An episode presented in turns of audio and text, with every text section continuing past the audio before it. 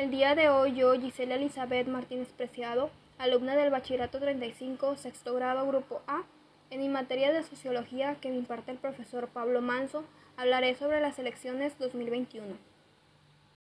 Como bien sabemos, el día 6 de junio de 2021 la ciudadanía votó para definir a titulares de los 16 alcaldías, 160 concejalías y los 66 escaños del Progreso de la Ciudad de México, así como primera vez se eligió una diputación migrante.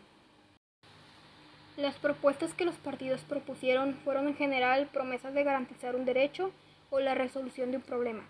Muy pocos tocaron temas como el trabajo infantil o sobre las personas migrantes o las trabajadoras del hogar o del campo. Los partidos tiraron la cuerda en esta ocasión. Las propuestas en este campo fueron como ejemplo la igualdad salarial, incluso un partido propuso que se legislaría para que en los sectores laborales feminizados haya incrementos salariales hasta del 80%. O también como que el PRD haría una reforma para que los hombres estén obligados a cuidar de sus hijas e hijos y así este trabajo no siga recayendo solo en las mujeres. Al igual que el PRI, dijo que pondría un sistema de guarderías para las madres trabajadoras. Por el lado de los jóvenes, Morena había anunciado que se fortalecerá el programa de jóvenes construyendo el futuro y a las personas entre 18 y 29 años de edad que no estudien ni trabajen y se inscriban, se les estaría dando durante un año mensualmente 4.310 pesos mexicanos. También Morena se comprometió a continuar con su política de incremento progresivo al salario mínimo. Y tanto el Partido del Trabajo como el Movimiento Ciudadano propone eliminar impuestos a los salarios más bajos. Algo que solo Morena dijo fue que logrará la creación masiva de empleos permanentes y bien remunerados mediante programas sectoriales, proyectos regionales y obras de infraestructura. Existen, por supuesto, muchas más propuestas de los partidos, pero ahora pasaré a dar opinión sobre actores sociales que influyeron en la decisión de las personas al dar su voto. Para comenzar, pues los medios de comunicación fueron los principales que promovieron las anteriores propuestas. Desde mi propio punto de vista, miré muy poco que verdaderamente se comentaran las buenas propuestas. Miré muchos anuncios en la televisión, que es aún el principal lugar donde la sociedad mexicana se entera de lo que pasa con el país. Y principalmente únicamente aparecían las propuestas del Partido Verde y las peleas contra Indira como candidata.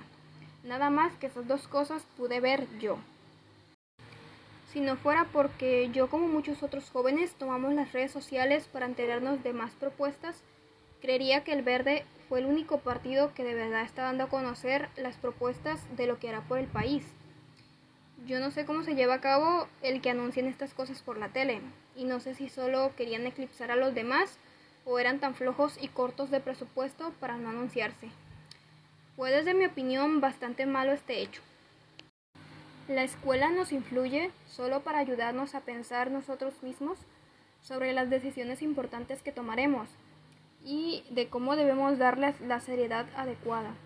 Yo como una alumna de preparatoria ya tengo mi propia perspectiva sobre lo que conviene o no para la sociedad mexicana. Y si no me educara sobre esto en la escuela, siento que seríamos tan ignorantes como muchos de nuestros padres que solo piensan de la política como algo que irá al robo inevitablemente, gane quien gane. De cierta manera tienen razón. Queramos o no, los políticos terminan tomando mucho dinero del pueblo mexicano. Pero es todo porque las generaciones así lo permiten año tras año.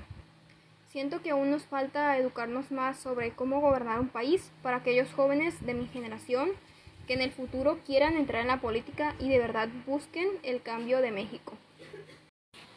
Siento que lo que necesitamos es personas nuevas, dejar ya las ideas erróneas de que nada cambiará y desde nosotros mismos pensar seriamente en lo que proponen los partidos y darle seriedad por ambas partes, por los candidatos que se postulan y por el pueblo que será el que escoja el gobernador. Gracias a este trabajo que es el podcast, me queda como reflexión el que comprendí mejor cómo se genera la opinión pública gracias a los medios de comunicación y también la falta de educación que hay en el campo político a todos los mexicanos. Pero esto va un paso hacia adelante, queriendo un mejor México, porque si muchos generamos conciencia se podrá lograr que el país prospere en un futuro.